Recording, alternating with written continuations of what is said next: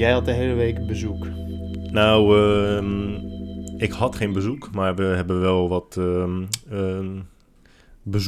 bezoekjes gebracht. Hoe zeg je dat? Bezoekjes gedaan aan vrienden. Maar we hebben het wel gewoon netjes gedaan tijdens de feestdagen.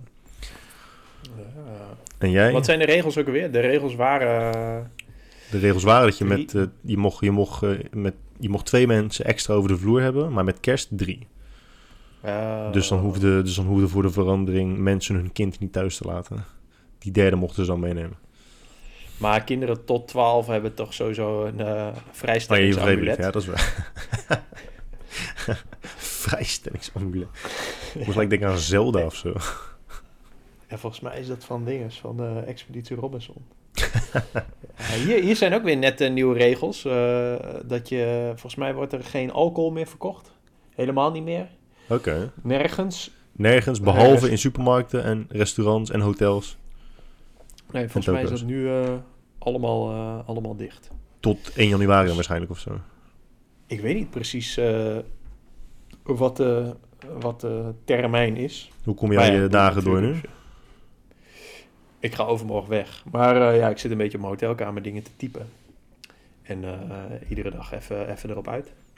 Ja, hou je nog steeds wel, vermaak je wel nog steeds? Of begint het nu wel zodanig vervelend te worden of saai te worden dat je denkt, dit is een mooi moment om te gaan? Ja, het is echt wel een mooi moment. Ik had al een paar dagen geleden, toen ik die beslissing nam, dacht ik van... van die momenten dat ik dacht, het is misschien wel weer chill om terug te gaan. Toen dacht ik, nou, als ik nu gewoon boek voor over een week, dan heb ik het dan zeker wel. En nu komt het precies mooi uit. Morgen even test doen. Is dat verplicht vanuit Zuid-Afrika? Ja. PCR-test. Zo fucking mooi, hè? Dan boek je dat op een of andere crappy web. In Nederland is het al echt crappy. Echt alsof Sean uit Bergen op Zoom even een business is gestart. Een of andere deal heeft gesloten met iemand met een licentie om zo'n test af te nemen. En dan staat het op zo'n GeoCities website.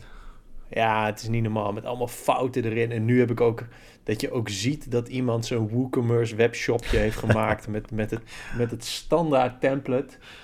Allemaal fouten erin. Nou goed, om 3:30 geboekt. Krijg je een mail, we sluiten om 1:00, dus kom maar gewoon eerder. Toen mailde ik van maar moet op dat moment, want zo komt het precies mooi uit dat die nog wel geldig is als ik in Nederland ben. Hoe lang zijn ze geldig dan, die testen? 24 uur of zo, of korter? Nee, je moet uiterlijk 72 uur geleden zo'n test hebben gedaan. Okay. Alleen omdat dit ding best wel beperkte openingstijden had en de resultaten tussen de 24 en 36 uur binnen zijn. Yeah. Kon ik eigenlijk maar op 1 moment, namelijk om 3:30, of eigenlijk na 3:00, yeah, die test doen. En dat ze zeiden van we gaan dus eerder dicht. En toen zei ik van dat is dus wel kloten, want nu weet ik niet zeker of ik die testuitslag heb voordat ik het vliegtuig instap. Want je kunt niet boarden als je niet een testresultaat hebt. Toen zeiden ze, maar je krijgt het wel binnen 24 uur. Dus het komt. Kun je niet boarden dus of niet inchecken als je die test niet hebt? Niet inchecken, denk ik. Want bij het inchecken in Nederland werd er ook om gevraagd. Dat is een goede, inchecken. Anders is het helemaal kut. Dan denk je, yes, ik ben door het inchecken heen. En dan bij het boarden word je gewoon geweigerd alsnog. Ja, misschien, het ligt misschien een beetje aan de airline. Ja, misschien is het wel bij boarden. Maar het maakt ook nu niet zo heel veel meer uit. Want zij zeiden van, je hebt binnen 24 uur je resultaat. Dus dat gaf me wel wat meer mogelijkheden. Dus nu ga ik gewoon morgen vroeg. Dus, en toen zeiden ze van, nee, het maakt niet uit of de test nog geldig is als je aankomt, maar als je vertrekt. Toen dacht ik, maar ik heb toch gewoon op rijksoverheid.nl gekeken en het boeien jullie toch niet wat ik wil. Toen zei ik, nee, ik moet een geldige test hebben als ik aankom. Toen stuurde zij weer terug, nee, als je gaat boarden. Toen dacht ik, maar oké. Dus het is vandaag erger je aan PCR-websites dag. Ja. Internationaal.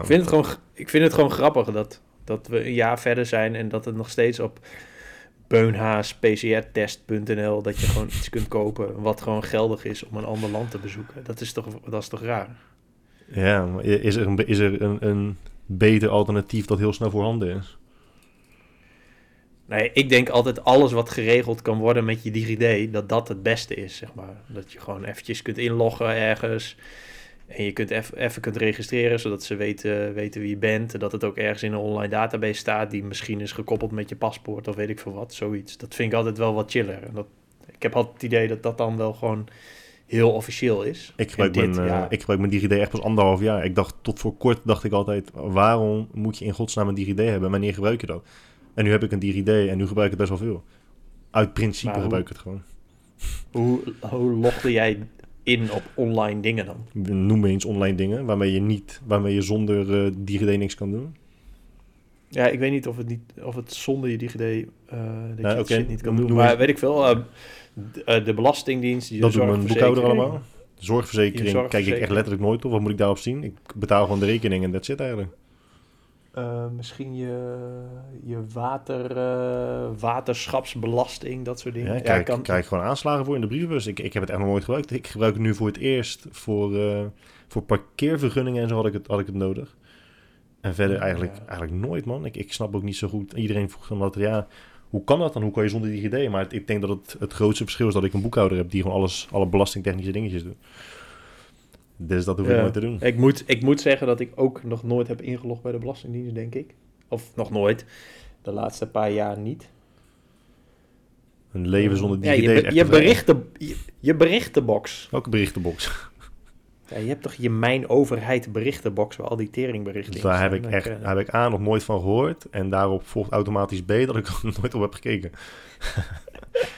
Oh, jij hebt zoveel belastingaanslagen die jij hebt gemist. En deurwaarde dingen. Ik kijk alleen maar op mijn Binance inbox. Ja, dat is wel lekker, hè? Oh, dat ben ik vergeten in het draaiboek te zetten. Trouwens. Oh. Wat? Nou, dat ga ik zo meteen gelijk eens even doen. Maar misschien moet jij dan even tussendoor, terwijl ik even snel iets doe, aankondigen welke dag het vandaag is. Want dat is een heel kort verhaal. Het is vandaag 29 december en ik kon niks vinden op welkedag.nl of zo, waar ik iedere keer kijk. Maar ja, de dag van, keek ik altijd op. Misschien is dat dan wel, ja. Maar, wel grappig hè, dat iedere fucking dag is iets. Maar 29 december is niet iets, omdat er al zoveel dingen zijn in december. Ja, maar dat is raar, want er is dus volgens de dag van elke dag iets. Dus er is toch elke dag al veel? Ja. Klopt, en sommige dagen zijn 3 dingen. Maar goed, toen ging ik dus in het Engels zoeken. En toen kwam ik erachter dat er een International Day for Biological Diversity is. Oh, dat is mooi. Maar die was op 29 december verzonnen. Maar die is dus, omdat er al zoveel dingen in december zijn, verplaatst naar 22 mei. Ja. Nou, toevallig is mijn broer dan ook ongeveer jarig. Dus voor mij zijn er al wel heel veel dingen in mei ook. Dat is wel heel toevallig, man. Ik vind ook dat ze daar rekening mee hadden moeten houden. Ja. En verder, in de Verenigde Staten heb je nog National Hero Day op 29 december. Dus dan kun je bijvoorbeeld bloed geven of vrijwilligerswerk doen. Yeah. Ah, vind ik best wel een toffe dag of zo. En TikTok Day vind ik ook wel leuk bedacht. Dat is om dingen te doen die voor het eind van het jaar moeten gebeuren. Zoals je zorgverzekering fixen of een nieuwe zorgverzekeraar. Maar heeft niks te maken met TikTok? Gewoon TikTok als een klok, niet TikTok de app. Nee. Het is ook met CK, TikTok. Zoals je het schrijft. En National Pepper Pot Day, omdat er ooit tijdens een of andere burgeroorlog een soep is gebrouwen en daarna een slag is gewonnen. Dus dat lag aan die soep. Dankzij de soep, want dat zeg je. Kausaal verband tussen de twee. Oh, mooi man. Ik ben wel raar dat ik dat niet heb gevierd. Ik ga vandaag ook goulashsoep eten, dus dat is ongeveer hetzelfde, toch? Ik weet niet wat pepperpot is eigenlijk. Nou, ik denk wel vergelijkbaar, toch? Want ik ga ervan uit dat het niet... want daar zit volgens mij beef in en paprika's. Niet per se pepers. Authentic pepperpot soep. Lekker, maar, man. Er was dus geen dag op 29 december. Dus ik zat hier een beetje aan het draaiboek te werken. En dan vloog een helikopter over. Toen dacht ik, nou, we kunnen ook zelf iets verzinnen. Wereldhelikopterdag. Maar die bestaat al. Die is al 15 augustus. Domme. Dat is waarschijnlijk ook verzonnen door iemand op exact dezelfde manier als dat jij erop kwam. Ja, waarschijnlijk. Of iemand die heel veel van helikopters houdt. Want wat op Wereldhelikopterdag is... Wat was het nou? World... Wat zouden we vandaag kunnen maken? Het is toch dood en dood zonder dat 29 december geen bijzondere dag is? The Death of XRP Day misschien. Ja, dat is wel echt een dingetje inderdaad. Maar ja, alsof we dat volgend jaar nog weten. Dan is er wel weer wat anders. Ja, tenzij je nu dus Ripple koopt. World Helicopter Day aims to raise awareness of the contributions that helicopters make to our society. What the fuck? Oké, ja, dus gewoon... Er zijn ongeveer 54.000 helikopters in de wereld. Dat is best wel weinig. Ja, dat vind ik ook niet zoveel. Ongeveer net zoveel als dat de Joden zijn.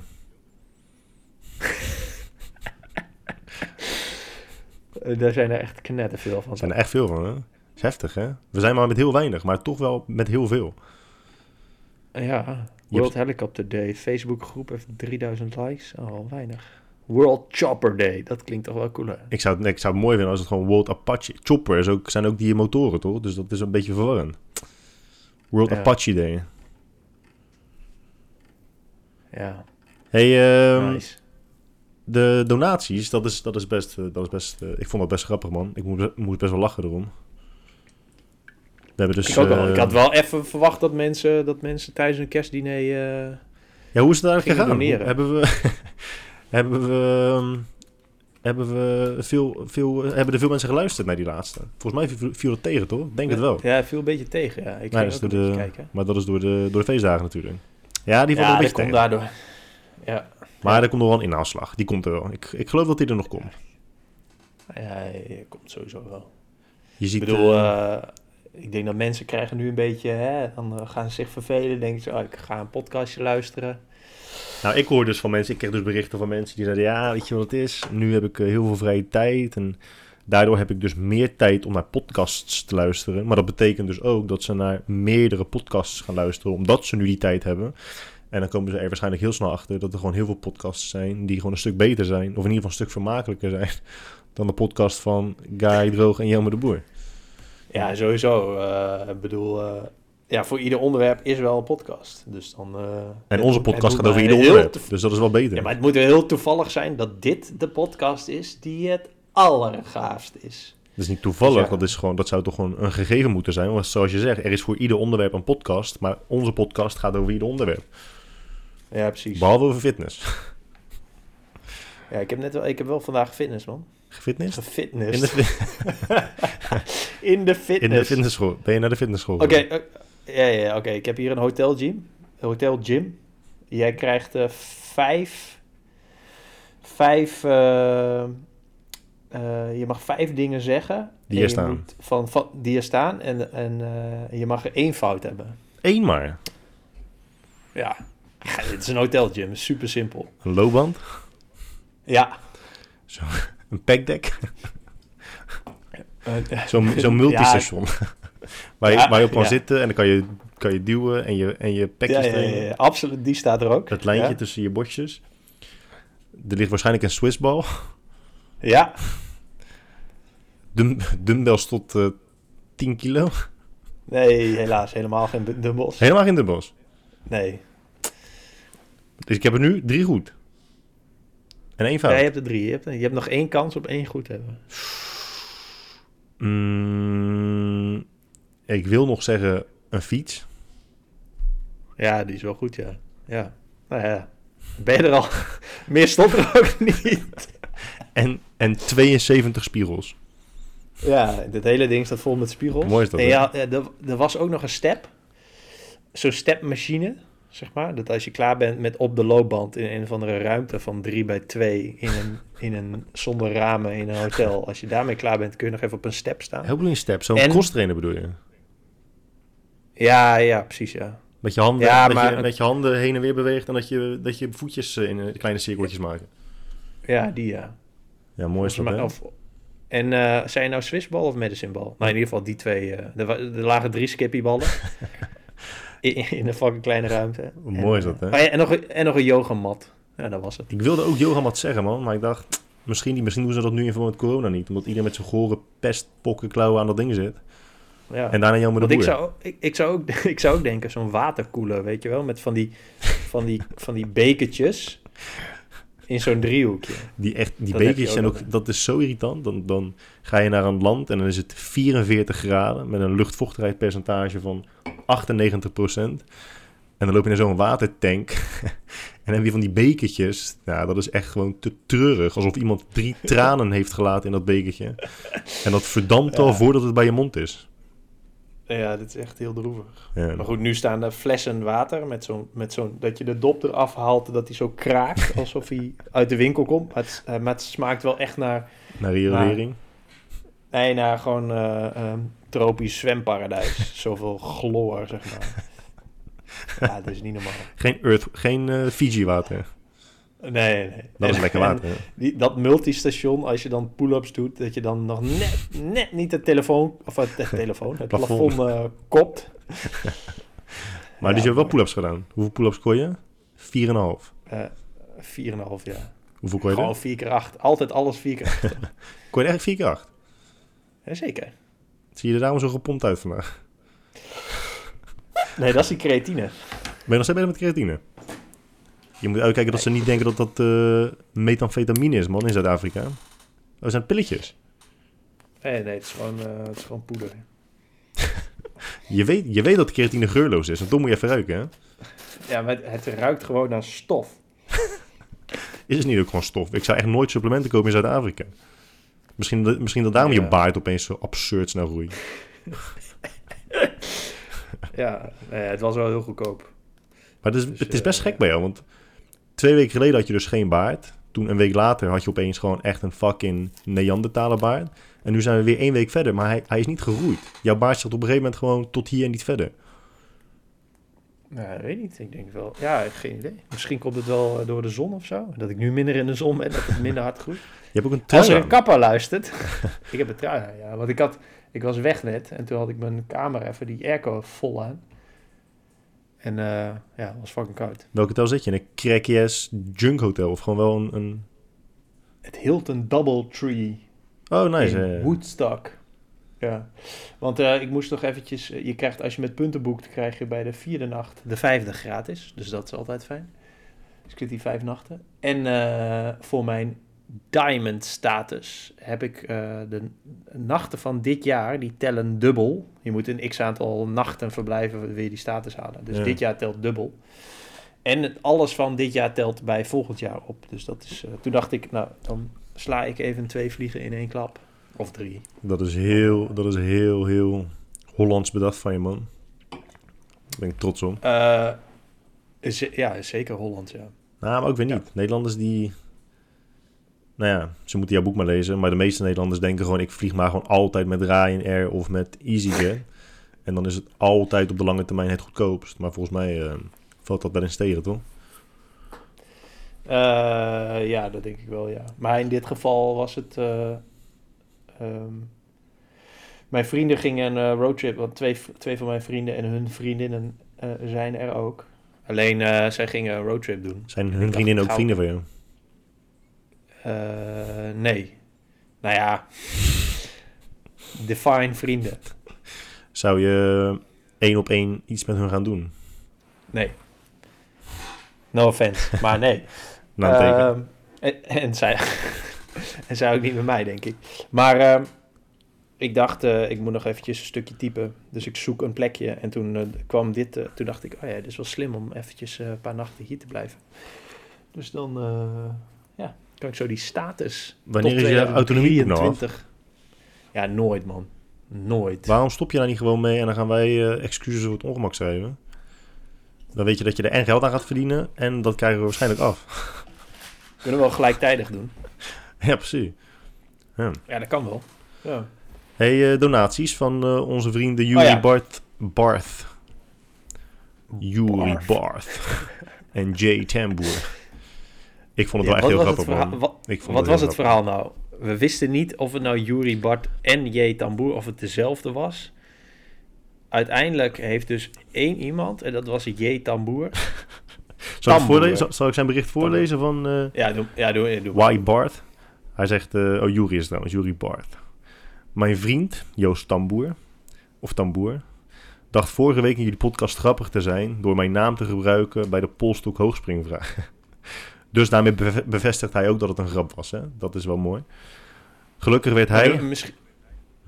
Ik ben helemaal uit mijn verhaal. We weten ook nog steeds niet of het gewoon echt uit het niets kwam, die polstok hoogspringvraag. Of dat er wel iets, dat zij misschien aan polstok hoogspringen doen, maar ook wel wisten dat wij er geen verstand van hadden. Ja, dat is ook wel, ja. Het blijft echt een groot mysterie. Maar goed, vertel. Ja, weet je, nou, ik ben naar mijn verhaal. Hij zei, gelukkig werd hij met zijn peen-en-uien gezicht zelf exposed doordat zijn bankrekening namens zichtbaar was. Hij bewijst ook maar weer een echte Hollander te zijn met een bedroevend lage donatie. Mijn vraag aan jullie is als volgt. Zijn donatie was trouwens €2,50, €2,49. Maar wel twee keer, dus dat... Of nee, één keer, was een bug, hè? Ja, klopt, ja. Was een bug, ja. Dus €2,49. Ja. Ik kan niet bevestigen, maar ook niet ontkennen dat een bedroevend lage donatie is. Maar zijn vraag is als volgt. Wat zijn leuke grappen die jullie bij elkaar of samen bij een ander hebben uitgehaald? Groeten, Yuri Barth. Nou, een coole achternaam, man. Ja, dat vind ik ook een coole achternaam, ja. Je moet niet, als je het op de Britse manier uitspreekt, dan is barf. Dan is het wel kloten natuurlijk. Maar Barth is wel tof, hè. Ja. Ook beter dan droog. Dat is wel echt Guy Barth, zou van mij zijn. Is het je echte naam? Ik heb die vraag heel vaak gehad, hè. Dat weet ik. Ik heb een keer gehad, en dat is geen grap. Zijn Turkse jongen tegen mij, die zei... Allah heeft jou deze naam gegeven... omdat het past bij jouw roeping... personal trainer. Ah, wow. Nice. Makes a lot of sense, right? Hmm. Ja, precies. Maar... Je hebt ook droogtrainen.nl, toch? Nou, weet je wat daar de grap van is? Dat mijn vader... nog nooit... e-mail stuurt naar guy at... Ja, nee, maar besef je, hè? Hij heeft mij nog nooit gevraagd... joh, zoon... heeft het iets met jou te maken? In plaats daarvan deed hij gewoon jarenlang de aanname... dat van mij is. Zonder dat ik er ooit iets over heb gezegd... en hij er nooit iets over heeft gevraagd. Wat een absolute Mongool. Nice. Maar ja... Dus toen zei ik, kan het kloppen dat ik geadopteerd ben, pa? Of ben ik echt jouw nageslacht? Nou ja, dus ja, dat is wel gek. Maar we moeten ook helaas Yuri Barth, denk ik, een beetje teleurstellen. Aangezien wij nooit grappen bij elkaar hebben uitgehaald. Omdat we elkaar één keer in de 72 maanden zien. En we hebben ook niet echt gemeenschappelijke vrienden, behalve Michael. Alleen, ja, daar haal je niet echt grappen bij uit. Want dan volgt er gelijk een of andere... existentieel betoog over... of een kort verhaal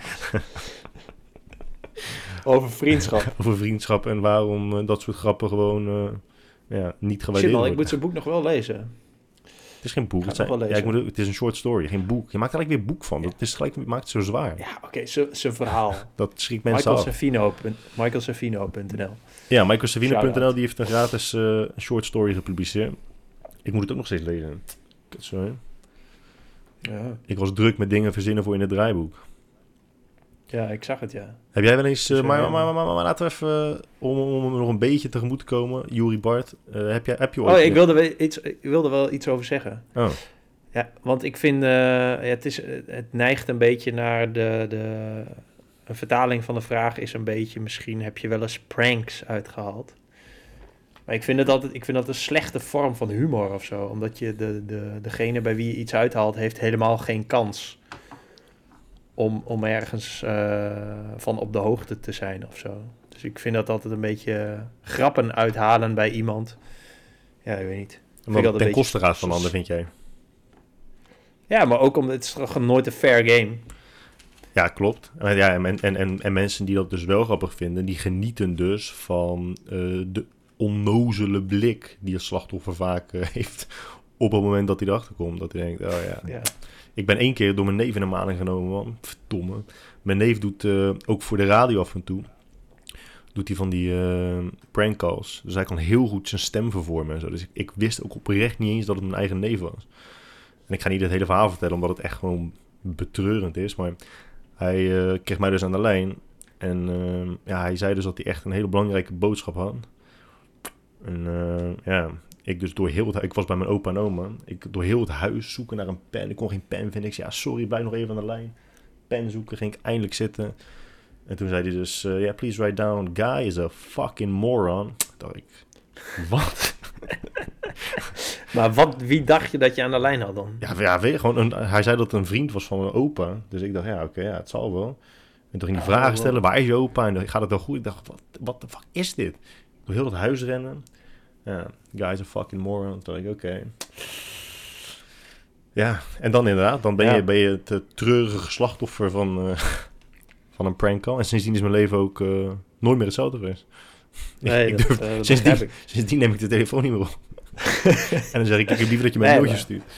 Het moet wel heel heftig zijn geweest natuurlijk. Ja, dat was heftig hoor. Hele heftige vraag. Ik denk dat een van de ergste gehad natuurlijk. Ja, dat heeft wel de rest van mijn jeugd heeft het vervormd. Ja. Ja, helaas man. We hebben... misschien dat Yuri Barth er wel van uitging dat we een mooi verhaal nu konden vertellen. Dat is wel echt jammer. Zijn we niet gewoon echt dodelijk saai? Ik hoor je dan zo grappen maken. Ja, maar heel veel mensen vinden wel pranks leuk. Je hebt hele prank YouTube-kanalen. Je had vroeger, ik weet niet of dat nu nog steeds is, van die televisieprogramma's. Dat iemand bekende Nederlander dan andere bekende Nederlanders. Ja, dat soort dingen. Of wat die, hoe heet die chick ook weer? Die dan zich ging schminken als Japanner. Oh ja, Wendy van Dijk. Ja, een soort van... En je had natuurlijk Ashton Kutcher in Punk'd had je. Oh ja. Ja, vond ik ook altijd stom, man. Ja, maar op een gegeven moment... Ik weet nog een aflevering dat Justin Timberlake echt gewoon gaat janken, volgens mij. Dan zit hij echt voor zijn deur gewoon te janken. Dan denk ik echt, holy shit, dat is echt heftig. En die mensen gaan zo ver tegenwoordig dat ze die ghetto's ingaan en dat ze gewoon... dat er op ze wordt geschoten of dat ze in elkaar worden geslagen. Wat zit jij te kijken dan? Ja, die heb je ook. Je hebt van die gasten, die gewoon, het zijn meestal blanke gastjes van 42 kilo. En die gaan dan gewoon ghetto's in Amerika. En dan gaan ze die gasten pranken. Maar dat loopt vaak helemaal uit de klauwen. Maar dan, dat weten mensen nu en toch doen ze het. Dat is bijna alsof ze het opzoeken en dan het slachtoffer kunnen spelen als ze vervolgens met een Desert Eagle in hun hamstring worden geschoten. Ja, maar dit is dan wel weer een soort van nieuwe stap of zo. Omdat je dan gewoon op zoek gaat naar gevaar. Dat andere is gewoon iemand voor de gek houden. Haha, hij heeft de taart in zijn gezicht. Ha, zag je niet aankomen. Ja nee. Gotcha, want, bitch. Ja, ha. Maar, nee. Maar die dingen ook toch, die hoe heet die? Vitali? Nee, hoe heet die nou? Ja, Vitali. Oh ja, die Rus. Ja. Die nu met Den Bilzerian en zo werkt, maar... Die ook gewoon dat je dan een lift binnenkwam en dan hing er gewoon een lijk aan het plafond met zijn armen en benen afgezaagd. En dan stond hij daarnaast met een kettingzaag. Die mensen die slapen gewoon niet meer. Toen had ik het laatst nog met een vriend ook. We zaten met kerst bij een goede vriend van mij. En toen hadden we het over dat om de een of andere reden respecteren mensen elkaars angsten niet. Dus als jij wel eens tegen iemand zegt, als je, oké, laat ik het anders verwoorden. Als je op een gegeven moment op het punt bent dat je je zodanig kwetsbaar op durft te stellen dat je je angsten kan delen met iemand. En dat kunnen voor sommige mensen hele onschuldige of zelfs kinderachtige dingen zijn. Maar het kan nu eenmaal zo zijn dat je dat vanuit je jeugd hebt meegekregen, om welke reden dan ook. Dat mensen daar om gaan lachen en sterker nog dat ze dan gaan pranken met jouw grootste angst. Dat is echt een van de grootste vormen van een gebrek aan respect, vind ik. Ja, er zit wel wat in inderdaad. Ja. Heb jij angsten? Gewoon van die dingen dat je denkt, als dit mij overkomt, dan zou het best wel zo kunnen zijn dat ik mijn hele broek vol scheid. En ook die enorme hoed van je. Dat je gewoon die hoed tot de rand vult. Met hele... Hij is gemaakt van konijnenbont. Hè? Ik denk dat het wel... Zal het waterdicht zijn? Ah, er zitten wel van die ademgaatjes in, dus er stroomt het wel door. Ademgaatjes? Dat zijn gewoon termieten, die hebben gevreten aan je hoed. Ademgaatjes. Nee. Heb ik angsten? Ja, maar bedoel je irreële angsten, zoals weet ik veel... Ja, dat is meer fobieën, ja. Niet ik ben bang om dood te gaan aan een hersentumor. Nou, echt... ik heb wel niet hele extreme, maar claustrofobie is wel waarvan ik het echt weet, zeg maar. Maar je zegt niet extreem, maar dat is op basis van je hebt mensen die tot nu toe. Nee, maar mensen die gewoon in een tunnel dat al kut vinden. Maar dat is dus de vraag. Maar dat weet ik dus niet. Is een extreme claustrofobie, is dat doordat je dus in alledaagse situaties ook al jezelf claustrofobisch voelt? Of kan het ook zijn dat als je dus echt in een klein... in een kleine kist wordt gestopt, dat je angst zo verschrikkelijk erg is dat je gewoon van top tot teen verlamt. Dan is het toch ook een extreme claustrofobie? Of is het pas... Ja, dat klopt. Dat zal wel een twee vormen zijn of zo. Want ik ben niet claustrofobisch voor zover ik weet, maar toen ik een MRI-scan liet maken en ze mijn linkerhand letterlijk vastmaakte aan mijn rechterschouder en ik een dikke badjas aankreeg en ik lag in zo'n MRI-scan. Nou, toen merkte ik wel dat ik even 3 keer moest ademhalen en mezelf onder controle moest krijgen.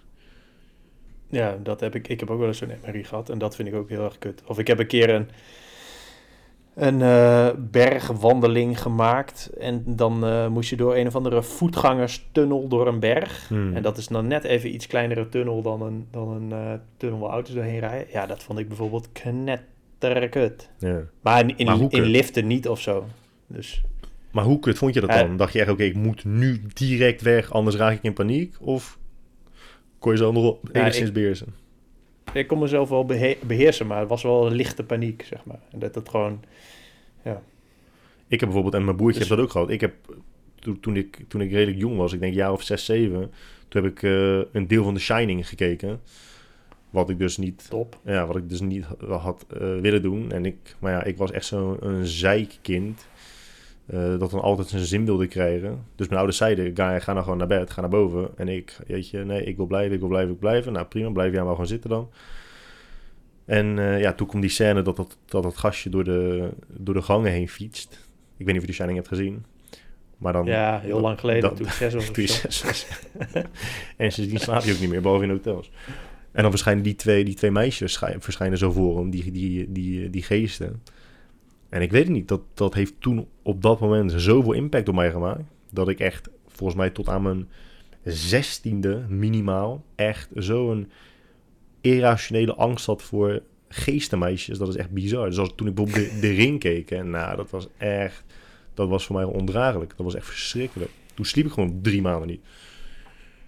Maar is het misschien... dat waarom dat genre zo goed werkt, zeg maar. Dat als je het gewoon jong kijkt, dat je een soort angst of fobie ontwikkelt... die je dan een beetje gaat voeden met weer een nieuwe film... en weer een nieuwe film en weer een nieuwe film. Ja, dat zou goed kunnen. Ja. Maar het maakt het nog zoveel meer irrationeel... omdat ik gewoon helemaal niet in geesten geloof. En dat als mensen iets zien, ik dat best wel zorgwekkend vind... want dan hebben ze waarschijnlijk gewoon hulp nodig... Maar dan alsnog, als ik dan de Ring keek op The Grudge of hoe heet die andere nou? Ja, ik weet niet, gewoon dat die jonge meisjes, die geesten die in film speelden, dat ik echt dacht... The Exorcist. Dat ik echt dacht, holy shit, dit is zo fucking eng. En het moest altijd een meisje zijn met lang zwart haar. Dat is echt gewoon... Dat is echt een no-go. Tegenwoordig niet meer, maar dat heeft echt wel lang geduurd hoor. Dat was wel heftig. Is dat niet gewoon een, hoe heet dat? Zo'n archetype iets? Ja, misschien wel. Maar het is, het is niet nooit... In The Grudge heb je ook een jongetje bijvoorbeeld. Ja, ik heb het niet gezien, man. Meestal zijn mensen gewoon bang voor geesten. Maar ja, ik had echt alleen maar specifiek... Heb je ook gewoon... Ja, je hebt ook geen geesten van hele gezellige 43-jarige notarissen met een zijscheiding. Hallo. Ja. Die dan opeens in de gang staat. Oi, wilde langs? Goedemiddag. Ja, bizar hè. Nou, ik heb dus wel eens ergens gewerkt en ik zal even de namen maar niet benoemen, maar daar ging het tijdens de lunch dus gewoon over dit soort onderwerpen en dat was dan ook een soort van gedeelde interesse, maar daar werd het dus gewoon zo besproken. Hè? Zeiden ze, ja, vanochtend in de tram onderweg naar mijn werk zat er een geest naast me en dat was bloedserieus. Dat was echt een bloedje dat ik echt dacht, holy shit, ik ben omringd met psychopaten. Ja. Dat was niet, maar ik heb toevallig het boek waar ligt het nou? Iets over mythology gelezen. Oh ja, en? Maar de verklaring ervoor is natuurlijk gewoon als eenmaal een cultuur of een groepje mensen vindt dat er geesten bestaan. Ja, dan geloof je gewoon echt als kind wel heel snel dat er geesten bestaan. Ja. En dan zie je ze ook gewoon. Ja, maar ik vind dat zo dubbel dat mensen, ook mensen die dus geesten zien, geloven... in hallucinaties. Je kunt het fenomeen hallucineren niet ontkennen. Maar dan differentiëren ze wel tussen hallucineren... en dus waarschijnlijk gewoon een psychische stoornis hebben... en geesten zien. Waarom is een geest zien niet gewoon onderdeel van hallucineren? Waarom is het niet gewoon hallucineren? En als het wel hallucineren is, waarom maak je daar dan geen hoge prioriteit van om dat te laten onderzoeken? Je hebt ook gewoon mensen met een hersentumor, die zien dingen en die lopen dit erin met een hersentumor. Dan denk je zo, oh shit, had ik misschien eerder moeten laten checken. Ja, dat is wel een leuk advies voor mensen die geloven in geesten of regelmatig geesten zien. Laat je even checken. Maar ja, ik weet niet of zij daar openstaan voor dat argument. Zij vinden gewoon dat die bestaan. Ja, waarom zij dan... Als ik tegen jou zeg, Guy, ga je jezelf even laten checken, want jij gelooft dat er bomen bestaan. Dat is een beetje... Volgens mij is dat altijd wat er misgaat in discussies met... met mensen die dit soort dingen zien. Maar, of mensen die in God geloven. Ja, waarom zou ik daar mezelf moeten checken? Ja, ik geloof dat gewoon. Dat snap ik wel. Maar allereerst is natuurlijk... Iedereen ziet bomen en het overgrote merendeel ziet geen geesten. Ik denk dat we het dan hebben over minder dan 1% van de mensheid die geesten zien. Wat geeft jou het idee dat je zodanig uniek bent... dat jij iets ziet wat bijna niemand in de wereld ooit heeft gezien of ooit zal zien... En als je daar dus geen argument voor hebt waarom jij zo bijzonder bent... ja, dan is het toch echt wat onderzoeken waar. Misschien kom je er maar achter dat je bijzonder bent. Ja, maar je differentieert niet tussen geloven en echt dingen zien. Dat is wel een verschil. Nee, ik weet niet. Ja, er zijn toch heel veel mensen die geesten zien. Dus daar trekken andere mensen die dat zien zich dan aan op. Lijkt mij van, ja, ik ben echt niet de enige... Ja, misschien. Ja, ik weet niet. Ja, ik ken heel veel mensen die inderdaad in geesten geloven. En geloof vind ik prima. Maar zodra je echt structureel dingen gaat zien... die vrijwel niemand om je heen ook ziet... Ja, ik weet niet. Ik zou dat echt zorgwekkend vinden. Ja, ik ook wel. Heb je nog... Ik wilde een bruggetje maken naar het volgende punt, maar lukt niet. Vertel even over waarom series zoveel beter zijn vergeleken met films. Nou, dat is dus wel grappig. Ik zag dat Joe Rogan laatst iets had geplaatst over The Queen's Gambit. Wat trouwens wel een goede serie is. Een hele goede serie is. Alleen ik vind het dan... Het is dan zo grappig, hè, dat je... En het is even een aanname, maar mensen kijken dan naar zo'n serie en denken... Ja, tof, echt fucking nice. Maar je kijkt gewoon naar een eerste klas neuroot. Die ook nog eens zwaar... Heb je het gezien, The Queen's Gambit? Nee. Oké, top. Die ook nog eens zwaar verslaafd is aan pillen en aan drank. Ik vind het dan zo raar dat als je zo iemand in je eigen omgeving hebt... dan zou je dat elke minuut van de dag zou je dat afkeuren... of er alles aan doen om die persoon te helpen. Of je zou die persoon gewoon direct afstoten, dat kan ook. En als je dan een serie kijkt, dan root je helemaal voor de hoofdpersoon. Maar goed, ik vind het grappig... dat de aandachtspan van de meeste mensen structureel afneemt. Alles is te lang, alles is te langdradig, weet je wel. Podcasts zijn te lang, 2 uur podcast, 3 uur podcast, nou donderop, doe maar maximaal 30 minuten, doe maar maximaal 60 minuten. Als je iemand een YouTube-video laat zien, dan zeggen ze, oh mijn god, 3 minuten, dat is te lang. Films van 2, 2,5, 3 uur vinden de meeste mensen ook te lang. Maar iedereen kijkt tegenwoordig echt series van 92 seizoenen... met 34 afleveringen per seizoen die allemaal een uur duren. En dan zijn ze... Dat kunnen ze blijven volhouden. Ja, die spanningsboog is dan toch gewoon wel korter, maar... Hoe zeg je dat? Hij is wel korter, maar je wil dan wel weer steeds verder kijken, zeg maar. Dus het is altijd een moment om te kunnen stoppen, maar dat doe je niet. Maar in een film er ook. Misschien is dat het wel. Je kan er ook een film een uur kijken en dan nog een keer een uur. Maar heel veel mensen beginnen bij voorbaat al niet aan een lange film. Ja, weet niet.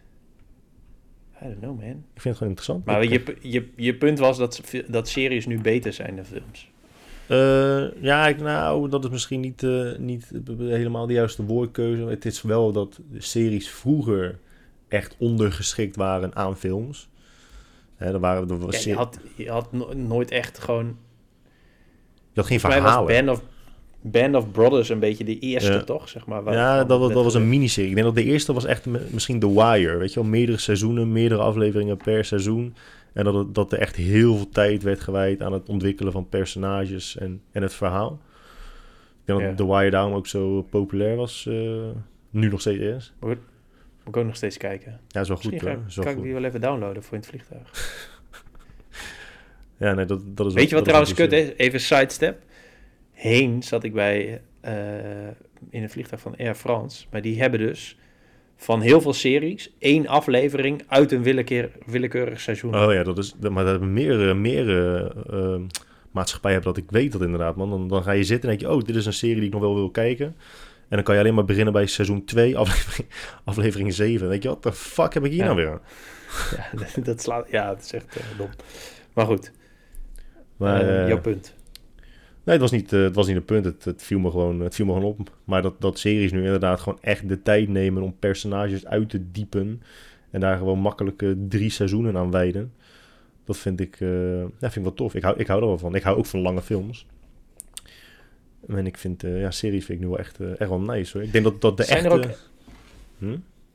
Zijn er ook echt nu series, zeg maar, die gewoon na 1 seizoen kappen? Of is het altijd... Ik kijk niet zoveel series hoor. Dus, maar is het lijkt mij dat als je gewoon voor Netflix een serie maakt, dat je dan altijd een soort open eindje moet hebben, dat je nog even een seizoen kan maken, omdat je natuurlijk eerst de reacties wil afwachten. Mm-hmm. En als het super populair was, dan moet er altijd een volgend seizoen komen. Zeg maar, dat zo. Ja, voor mij, of zijn voor er mij ook peilen ze populariteit alleen maar op basis van een pilot, toch? Niet op een heel nieuwe basis van een seizoen. Maar nee, trouwens, ja, ze peilen eerst de populariteit of de beoordeling op basis van de pijlen. Dan maken ze een seizoen en dan inderdaad op basis van het seizoen kijken of er een tweede seizoen komt. Maar volgens mij doen ze dat al halverwege het seizoen. Maar je ziet wel verschil tussen Amerikanen en Britten. Ja. Britten maken over het algemeen kortere series.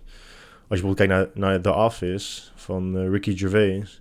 Voor mij is de Britse versie, het origineel is 3 seizoenen volgens mij. En dan heb je de Amerikaanse variant is voor mij 11 seizoenen. Amerikanen melken alles wel iets meer uit dan Britten. Ook met Sherlock Holmes. Je hebt voor mij de Britse Sherlock Holmes ook 2-3 seizoenen. En dan is de Amerikaanse weer 6 seizoenen of 7. Ja. Maar ik denk dat echt de echte goede... De golf van goede series begon met Last en met Dexter en House. Heb je dat nog allemaal meegekregen toen? Ja, Lost vond ik heel erg vet tot seizoen 3 of zo. En toen keek ik ook Prison Break, dat ik heel vet Prison vond. Break, laatst keek ik dat. Nou, het is wel echt... het is echt slecht. Echt heel erg slecht als je het vergelijkt met wat er nu gemaakt wordt, zeg maar. Ja, het is nu wel echt heel maar goed. Ja, het is een beetje hetzelfde als met denk ik hoor, met Cabaret, wat 10 jaar geleden of 15 jaar geleden echt heel grappig, wat ik heel grappig vond en nu helemaal niet meer. Maar helemaal niks? Dan, of Nederlandstalige Cabaret niet meer? Nou ja, bijvoorbeeld, ik weet nog dat ik toen ik heel jong was, volgens mij 12 of zo, dat ik Bert Visser heel erg grappig vond. En nu helemaal niet meer, terwijl het wel hetzelfde is. Maar ja, dat is natuurlijk gewoon het verschil. Als kind of als je jonger bent, vind je eens bepaalde shit gewoon heel, heel vet. Ja. Dat betekent niet dat het slechter is geworden. Je smaak is gewoon veranderd. Je smaak gewoon anders is. Want jij houdt niet van simpele humor, toch? Daarom hou je ook niet van pranks. En daarom hou je ook niet van grote humor. Mensen die geluidjes maken en dingetjes nadoen. Dat is ook over het algemeen, vind ik dat ook niet grappig. Maar veel cabaretiers doen dat dus wel. Karikatuurtjes en zo, weet je wel. Ik heb daar ook niet zo heel veel mee, hè? Nee, klopt. Dus ja. Maar je kijkt dus geen series en je kijkt geen Engelstalige stand-up? Nee. Ja, ik weet niet waar ik de tijd vandaan moet halen, man. Wat doe je dan allemaal? Je boek is ook nog steeds niet af. Daar hebben we het al eerder over gehad, deze aflevering. Ja, een beetje wandelen en boeken lezen. Dat doe ik. Ja, dat is wel mooi. Ik zag vandaag, liep ik door een botanische tuin. En die Kirstenbosch, ben je daar ook geweest? Ja. Die in Kaapstad was? Ja, fantastische tuin. Dan zie ik daar gewoon een beetje oude vrouwtjes tegen een boom leunen, een boek lezen. Dacht ik, ja man, dit is gewoon de shit. Dit is gewoon master. Ja, dus in het volgende leven kom je terug als een oude vrouw? Ja, het liefst in dit leven. Dus, nog een paar jaartjes. Als wij over een jaar deze podcast nog steeds opnemen, dan... Dan ben ik gewoon die oude vrouw. We moeten het echt heel eventjes hebben over crypto. Even kort. Ja, want goed. Er zijn 2 belangrijke dingen. 1 is dat iemand mij een bericht heeft gestuurd met een vraag. En in principe is het natuurlijk zo dat mensen dat in combinatie met een torenhoge donatie doen. Dat is in dit geval... peenuien.nl. Op peenuien.nl. Dat is nu natuurlijk niet het geval geweest. Maar omdat we niet de misselijkste zijn, kunnen we denk ik wel even een vraag beantwoorden. En dat doe ik eigenlijk alleen maar omdat het over crypto gaat. De vraag was eigenlijk... Maar we kunnen ook net doen alsof wij heel serieus antwoord geven, terwijl ons antwoord heel erg misleidend is, omdat er niet gedoneerd is. Dat is inderdaad wel een goeie. Dus het kan zo zijn dat dit antwoord niet een serieus en oprecht antwoord is. Okay, maar ik denk dat het makkelijk is om in te schatten. En die vraag is eigenlijk heel simpel. Dat er door de bomen het bos niet meer gezien wordt als het gaat om crypto en crypto kopen. En hoe je dus gewoon bitcoin koopt. En die vraag is heel simpel, maar dat is wel een vraag waar veel mensen mee zitten. Dus, dat is de vraag. Hoe koop je bitcoin? Hoe koop je bitcoin? Ja, en als jij natuurlijk op Google zoekt, hoe koop je bitcoin? Dan krijg je 460.000 resultaten. Ja, dat is wel kut, ja. Ja. Dus heel kort en heel makkelijk en snel. En ook, ik heb er helemaal geen belangen bij verder. Maar als je naar mijn Instagram profiel gaat, dan staat er in mijn bio staat een link naar Binance. En als je op Binance een account aanmaakt, dan kan je heel simpel, zowel met je telefoon-app als gewoon op het internet, kun je crypto kopen, bitcoin kopen met je iDeal. En Binance is dan ook gelijk de website waar bitcoin op je digitale portemonnee staat. En als je besluit om het op een website te laten staan, is Binance waarschijnlijk wel de beste website om dat te doen. In verband met hun verzekeringen en beveiligingen en zo. Dus dat is wel veilig. Dus dat is ook gelijk het antwoord op de vraag. Ga gewoon naar Binance en koop dan via iDeal bitcointjes. En dan staat het direct daar op je online portemonnee. Ja.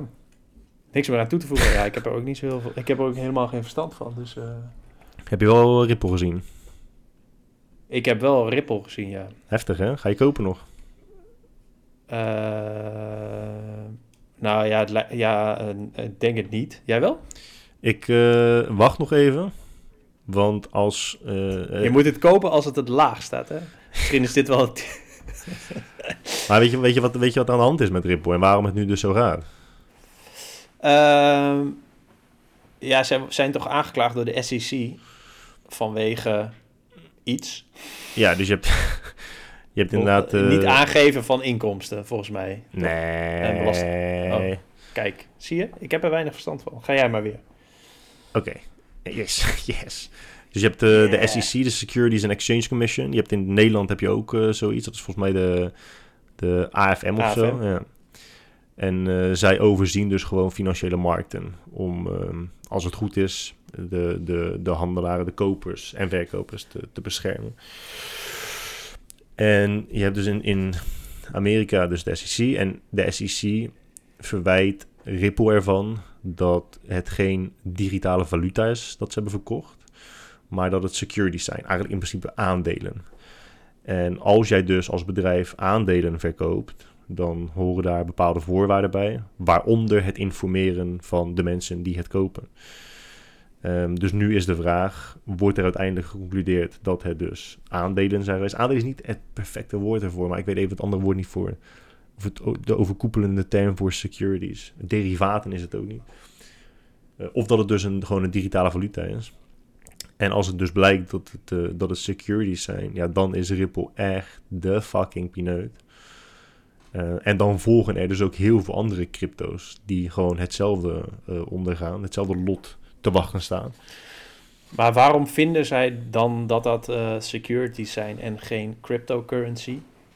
In mijn hoofd heb je gewoon bitcoin, dat heeft een waarde ten opzichte van andere ik heb Ripple. Ik heb de lawsuit niet doorgenomen, maar ik vermoed dat zij gewoon zeggen van joh, het is te vergelijken. En nogmaals, dit is echt een aanname gebaseerd op helemaal niks, behalve mijn beperkte kennis. Ik heb het idee dat ze zeggen joh, de prijs van Ripple is sterk afhankelijk van hoe goed jullie het als bedrijven doen. En dat is behoorlijk te vergelijken met aandelen. En omdat die twee dus zo sterk correleren, zo'n sterk verband hebben met elkaar, is het eerder een aandeel dan dat het een digitale valuta is. Ik denk dat het zoiets is. Maar kun je nergens nu betalen met Ripple? Je kunt nergens volgens mij betalen als consument met Ripple, maar er zijn wel financiële bedrijven die er wel dingen mee doen. Maar ja, ik weet het niet. Alleen het gaat nu dus zo erg omlaag, omdat allemaal exchanges stoppen met Ripple traden. Bitstamp is al gestopt. OKX is gestopt. Coinbase gaat stoppen. Dus als Binance volgt, dan zien ze Ripple echt wel naar de 14 dollarcent gaan. En als we daar doorheen gaan, dan is 6 cent de volgende stap. En daarna 2,5 cent. Ja, dat is heftig hoor. Ja. Dat is heftig. Hij was ooit $3, toch? Hij was ooit, ja, €2,40 of €2,60. Al die altcoins, nu gaan ze weer een beetje goed. Maar dan kijk je naar zo'n grafiek van 5 jaar en dan denk je, ja, ze zijn nog steeds echt maar 10%, 20% van wat ze ooit waren, zeg maar. Ja, en ik zie met de volgende altcoin season, zie ik het ook niet zo snel gebeuren dat alle eerste generatie altcoins het weer zo goed gaan doen als in 2017. Ik denk dat nu het merendeel van het geld gaat naar de nieuwe generatie altcoins, zoals Polkadot en dat soort dingen. Elrond Gold. Zilliqa. Maar er zijn echt 10.000 of zo. Bluezell. Ja, dat is allemaal van 2017. Ik snap wel die vraag van die persoon, soort van, ik zie door de bomen het bos niet meer, want het slaat natuurlijk ook nergens meer op. Nee, het is veel te veel. Het is echt veel te veel, ja. Daarom, het beste kan je gewoon bitcoin kopen en het daarbij laten. En ergens eind aankomend jaar pas verkopen. Ja. Ja man, dus dat is met rippeltjes. Ja, wel heftig, wel treurig. Ik ken best wel veel mensen die een behoorlijke hoeveelheid rippeltjes hebben. En dat is gewoon, erg heftig. Het gaat echt om heel veel geld. En het mooie is, of tenminste het mooie, dat het vind ik ook het vervelende, dat mensen die dus nooit crypto hebben gekocht, met het idee van, ja maar, het kan opeens naar nul gaan, dan alleen maar dit geval gebruiken als bewijs voor hun overtuiging. Van, zie je wel. Oh, dan krijgen die gasten die dat gaan zeggen. Zie je wel, ik zei het toch? Ja, omdat... Dat stond in een, volgens mij in een NOS-artikel. Dat was een quote van, ja, misschien wel de AFM. Dat was natuurlijk weer een nieuwsbericht dat bitcoin op all-time high staat en op $25,000. Maar op toen het nieuwsbericht eruit was hier al $27,000 of zo. Maar daar stond dus ook een letterlijke quote in van, er is een kans dat je alles kwijt kunt raken. Ja, maar geven ze datzelfde advies bij reguliere aandelen? Geven ze dat advies daar dan ook? Ja, toch? Ja, weet ik niet, maar dat is in principe hetzelfde, ja. Toch? Ja, zeker. En het grote verschil, dat moet nog even benoemd worden tussen... Want er kunnen mensen zijn die nu denken, ja, maar dit kan toch ook bitcoin overkomen, maar dat kan niet, omdat bitcoin geen bedrijf is. En het gaat nu echt om een aanklacht tegen Ripple als bedrijf en 2 executives van dat bedrijf. En bitcoin is geen bedrijf en heeft geen bestuur, dus ja, dit kan niet gebeuren met bitcoin. Nee, klopt. En wel, ja, nou ja. En wel met andere valuta. Ik zit hier vaak in een Uber bij mensen uit Zimbabwe. Daar is toch die valuta en die hyperinflatie geweest. De Zimbabwe dollar. Ja, er zijn zoveel landen. Zelfs de dollar doet het nu niet echt uitstekend. Wat was het nou de laatste keer dat ik had gekeken? 35% of zo. 35% van alle dollars in omloop zijn dit jaar geprint. Jezus. Ja, dat is wel heel veel. Ja, lekker. Ja, hier, Zimbabwe dollar. 100 trillion dollar note is worth $40. Nou ja, weet je, zoals in... het is 2015. Ik weet niet meer hoe ze dat nu doen. Maar die gasten in die Uber zeggen dan altijd van... ja, wij sturen dan eten vanaf hier naar Zimbabwe. Ja, heftig. Want ja, je kunt beter dingen hebben dan geld. Ja. Ja, in Venezuela is het nu natuurlijk wel nog gaan. En daar stappen heel veel mensen in de bitcointjes. Omdat het gewoon zoveel meer waarde vast is dan hun eigen valuta. Ja. Maar ja... Heb je er wel een beetje naar je zin alleen in dat hotel? Want als ik nu zo naar die kamer kijk, denk ik... Ja, het is best wel... je zit onder die TL-buis. Dus... Dat is een sfeerverlichting, man. Sfeerverlichting? Nee, het is een beetje nu weer dagen aftellen of zo. Heb je ook lekker eten daar in het hotel? Of eet je vooral buiten het hotel? Buiten het hotel. Hieronder zit een Koreaans restaurant. Dus ik denk dat ik daar zo weer naartoe ga. Is dat waar die gozer verkeerd had besteld? Je had toch een voicebericht gestuurd dat iemand iets aan het bestellen was, maar dat hadden ze niet. Oh, nee. Nee, dat was in een... dat zat ik 's middags in een van de health food café. I want 2 eggs, salmon. Salmon. Maar gewoon een soort van... Ja, ik vind het ook wel weer mooi. Een soort van onbevangenheid. Naar een counter lopen en dan gewoon iets roepen wat je wil. Gewoon een soort van... Ja, doe maar gewoon dit. Maar dat hadden ze niet. Of hadden ze het wel? Ja, ze hadden het wel. Dus hij kwam later hij dus ook met zijn bestelling, wat niet een soort van item op de kaart was. Ja, vind ik dus heel grappig. Zal ik nog een restaurantverhaal vertellen? Nou, dat mag. Jij eet vaak sushi, toch? Ja, is het echt een heel goor verhaal, of niet? Nee. Oh. Ik had seared tuna nigiri besteld. Geflambeerd is dat, toch? Nou ja, dacht ik. En... ik heb dat wel vaker besteld. Sterker nog, ik maak het wel eens thuis. Dat is best wel simpel en fucking lekker. Hoe is flamberen simpel? Als je gewoon zo'n branderdingetje hebt. Een aanstekertje. Nee, je hebt toch gewoon zo'n brander die... ik zou niet weten waar je dat koopt, man. Waarschijnlijk bij Ikea ook. Bij de kokenwinkel.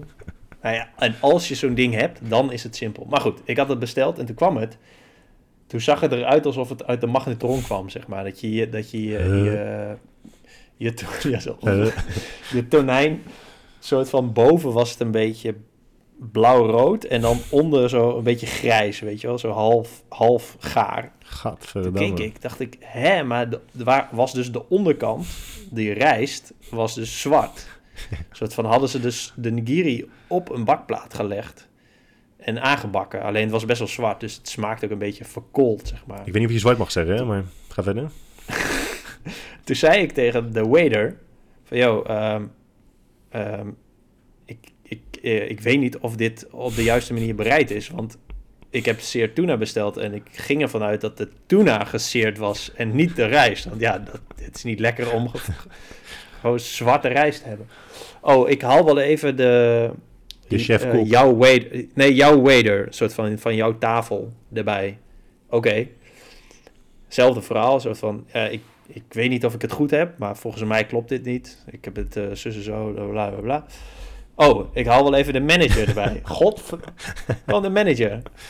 Ja, kan ik je ergens mee helpen? Ja, nou, uitgelegd. Maar toen kwam hij dus met dit. Ja, dit is hoe wij het hier doen. Oh my God.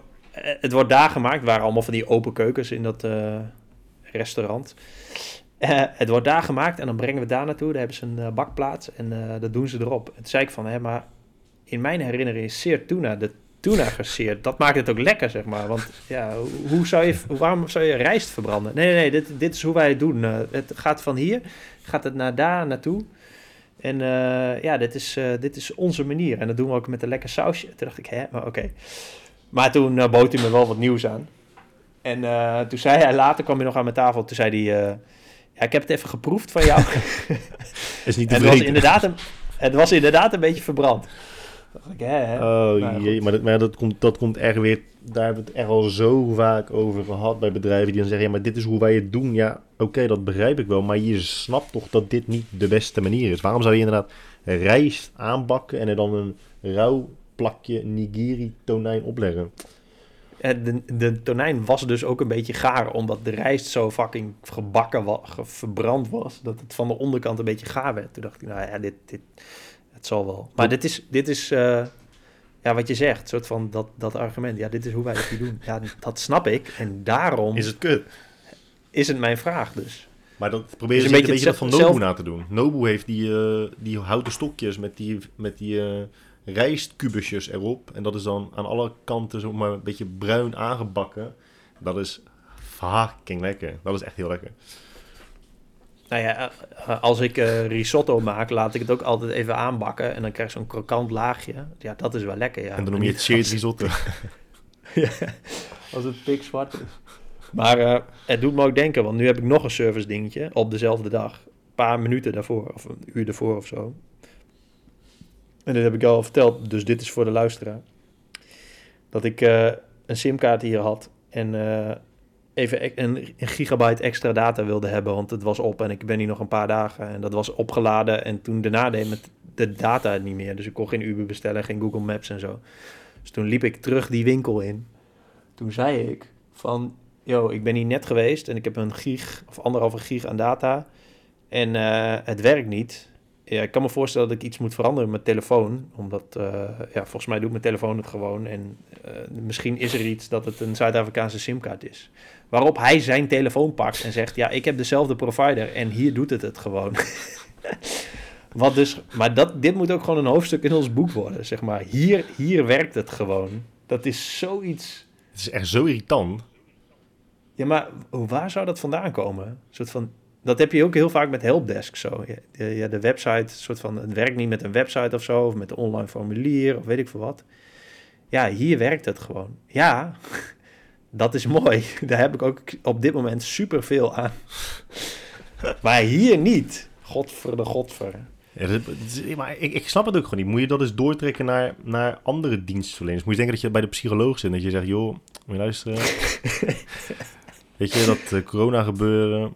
Ja, dat gaat me nu toch best wel kwellen. Ik zit er gewoon echt een beetje doorheen. En dat Karin dan tegen je zegt... Ja, dat is kut, Jelmer de Boer. Maar ja, ik voel me gewoon top. Ik voel me echt gewoon... Ik voel me waanzinnig. Ik voel me echt lekker. Ja. Sterker nog, ik heb me eigenlijk nooit beter gevoeld. In precies deze situatie. Dus het is best gek dat het bij jou dan anders is. Ja, dat is heel vervelend, man. Dat is echt... Maar ja, ik wil dus weten waar dat vandaan komt. Want die gast, daarna zei hij van... Oké, laten we even simkaarten wisselen. En toen kwam je er dus achter dat mijn simkaart in zijn telefoon ook werkte... en zijn simkaart in mijn telefoon niet werkte. En toen begon hij weer van... ja, maar misschien komt het omdat je in deze... Weet het? In dit winkelcentrum bent, is het vaak slecht bereik. Toen dacht ik, maar we hebben toch net... elkaar simkaart geprobeerd en zo. Maar de oplossing was uiteindelijk mijn VPN uitzetten. Oh ja. En het stappenplan snap ik ook nog wel. Hè? Want je hebt ook wel eens als je dus Ziggo belt... en zeggen, joh, weet je, mijn wifi werkt niet. Oké, nou, laten we beginnen met wifi uitschakelen... en de kabel aansluiten aan je computer of aan je laptop. En dan kijken of het dan wel werkt. Dan denk je al, ja maar gozer, ik wil gewoon dat mijn wifi wordt gemaakt... maar dan willen ze uitsluiten of je modem. Ja, dat snap ik wel. Maar inderdaad, als die gozer dan zegt, oh dat is raar, ik heb ook Ziggo... en ik zit hier gewoon thuis met wifi. Ja, dat werkt gewoon prima. Ja, dat is echt goed. Moet je zien. Hier, ik heb gewoon 4G. Zeg maar wat je wil opzoeken. Ik zoek het wel voor je op. Ja. Okay. Ja. Nee, ik weet niet zo goed waarom dat zo is. Best gek, hè? En we hebben nooit gereageerd... Tenminste, ik heb nooit gereageerd op die jongen die bij Coolblue werkt. Iemand had wel nog een bericht gestuurd aan mij.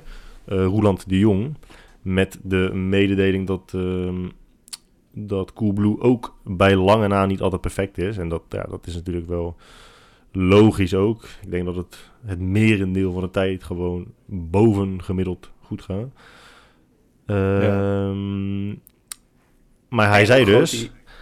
Even in mijn neus zitten. Hij zei... Coolblue klantenservice is ook niet feilloos. Hij heeft een laptop gekocht. Binnen een week had hij blauwe schermen en moeten updaten. Dus hij moest hem opsturen om hem te laten ruilen. Dus hij kreeg dan een nieuwe. De 17e heeft hij hem opgestuurd. En dan kreeg hij langer dan een week later bericht dat ze hem toch naar een reparateur opsturen. Terwijl hij al een nieuw had moeten hebben. En nu kreeg hij dus een mail dat die laptop die dus kapot is en ook niet gemaakt kan worden, ook niet meer leverbaar is. Dus nu heeft hij dus gewoon helemaal geen laptop meer. Nice. Ja, maar dat is ook raar toch? Ja, dat is ook wel raar, ja. Dat is ook wel raar. Ja. Ja, maar dat is natuurlijk wel gewoon hoe groter je bedrijf is, hoe groter de kans zeg maar, dat er iets ooit een keer misgaat. Dat kan natuurlijk ook. Maar ik moet altijd lachen als ik zo'n bus van DHL zie. Hun slogan is Excellence Simply Delivered. Dat zijn 3 woorden die allemaal niet juist zijn. Een soort van, hoezo excellence, hoezo simply en delivered? Nou ja, kijk maar even, zeg maar. We stonden vandaag voor je deur. Ja, dat is zo irritant, jongen. We stonden voor je deur. Dat mailtje krijg je gewoon als je thuis op de bank zit, hè? Ja, het is echt kut. Ik heb nog 1 service ding, man. Heb je nog een service ding? Ja. Oh, mijn hemel. Ja, gewoon... Ik ben heel erg fan van Hilton, maar dit Hilton is gewoon... Ik had een early check-in. Ik was hier om... Ja, ik weet dat het is dit hotel, maar is het dan ook gelijk dit Hilton? oh, dit Hilton Hotel. Ja, het is een afkorting. Raar, ja. Ik zat in dit hotel. En ik had een vroege check-in. Om 11:30, 12:00 of zo. Nou, dat was allemaal mogelijk. Dus dat is sowieso top. En toen was ik even mijn koffertje aan het uitpakken op mijn kamer. En alles in die kast aan het hangen. Want ik had opeens bedacht dat dat chill was. Doe je dat niet maar altijd? Maar dan stormt... Nee, dat doe ik nooit. Bijna nooit eigenlijk. Ik doe het altijd. Maar dan doe je die kast open en hangen er 3 hangers in. Dan denk ik, wat de fuck moet ik met 3 hangers? Ik ben hier 3 weken. Ja. Hier hingen er echt precies genoeg. Dus dat was mooi. Voor je 2 maar dan stormt er zo'n medewerker binnen, zeg maar. En dan kijk je echt zo om. Zo van... En dan zegt hij, oh, sorry, ik wist niet dat je hier was. Toen dacht ik... Oké. Ik weet niet. Dat is best wel raar, toch? In hotels, soort van... En dan sta je dan met een condoom om je penis heen. Dan denk je, oké. Ja, dat doe ik dat, in mijn vrije tijd doe ik dat sowieso wel. Gewoon even testen. Always dan ready. Weet je in ieder geval welke... Ja, maar dat is... Ja, en dan... Oh, hier heb je een soort van... Wat was het? Een of ander pakket met biltong en borrelnootjes en weet ik veel wat. Toen dacht ik, oh ja, thanks. En toen de volgende dag... was het... 's ochtends was ik naar... 's ochtends had ik ontbeten. En toen kwam ik weer terug. En toen was mijn kamer netjes gemaakt, zeg maar. Stormt er ook weer iemand naar binnen. Zo van... Oh, sorry. Ik wist niet dat je er was. Ik wist niet dat we gasten in het hotel hadden. Zei ze van, heeft de schoonmaakster jouw kamer schoongemaakt? Dacht ik, ja, maar hoezo? En vandaag stormde ze godverdomme weer binnen. Hè? Oh, sorry. Ja, hè? Maar normaal klop je dan toch gewoon even zo van housekeeping, hè, zoiets. Altijd, je hoort het heel op een afstandje, hoor je. Housekeeping. En denk je, wat zeg? The fuck you say to me, denk je dan? Maar ja, nee, ik vind dat... Ik dacht, hè, maar... Ja, dat is wel apart, dat is wel bijzonder. Nee, ik dacht dan van, oké, als je toch een hotel hebt, dan heb je toch... Ja, misschien niet allemaal, maar je hebt toch een iPadje, zeg maar. Met, je weet toch waar je gasten zitten of zo. Zou het racisme kunnen zijn of niet? Wat zeg je? Zou het racisme kunnen zijn? Hoe bedoel je? Nee, dus omdat mensen daar altijd naar zoeken. En dan kun je het ook altijd vinden. Nou ja, maar dat is wel raar, want dat het zo vaak gebeurt. Meestal is het inderdaad één persoon die net voor de tweede keer daar werkt en het dan niet begrijpt.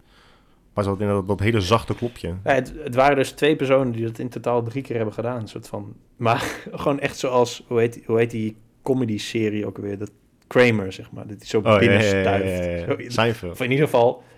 Oh ja, en dat gevoel had ik erbij. Omdat het gewoon fucking raar is dat je denkt dat je een soort van privacy hebt of zo. En dat het dan in één keer... Broem. Zero. Ah, ja. Maar dus je gaat 1 ster geven. Dus 1 ster. Nee, ik weet niet. Ik ga bij het uitchecken gaan ze natuurlijk vragen, how was your stay? En dan moet ik een soort van... Ja, ik vind het niet heel storend of zo. Maar het is wel raar. En wat als ze het niet aan je vragen? Ga je het dan alsnog zeggen? Of ga je het alleen maar vertellen als ze aan je vragen hoe je stay is geweest? Nee, dan ik ga het alsnog zeggen. Ja? Maar ik kan ook wel heel erg punt van maken. Omdat je dan krijg je meestal wat punten. Dat is wel echt zo. Maar dat is eng. Enerzijds denk ik, ja, soms zou ik ook zo willen zijn, maar...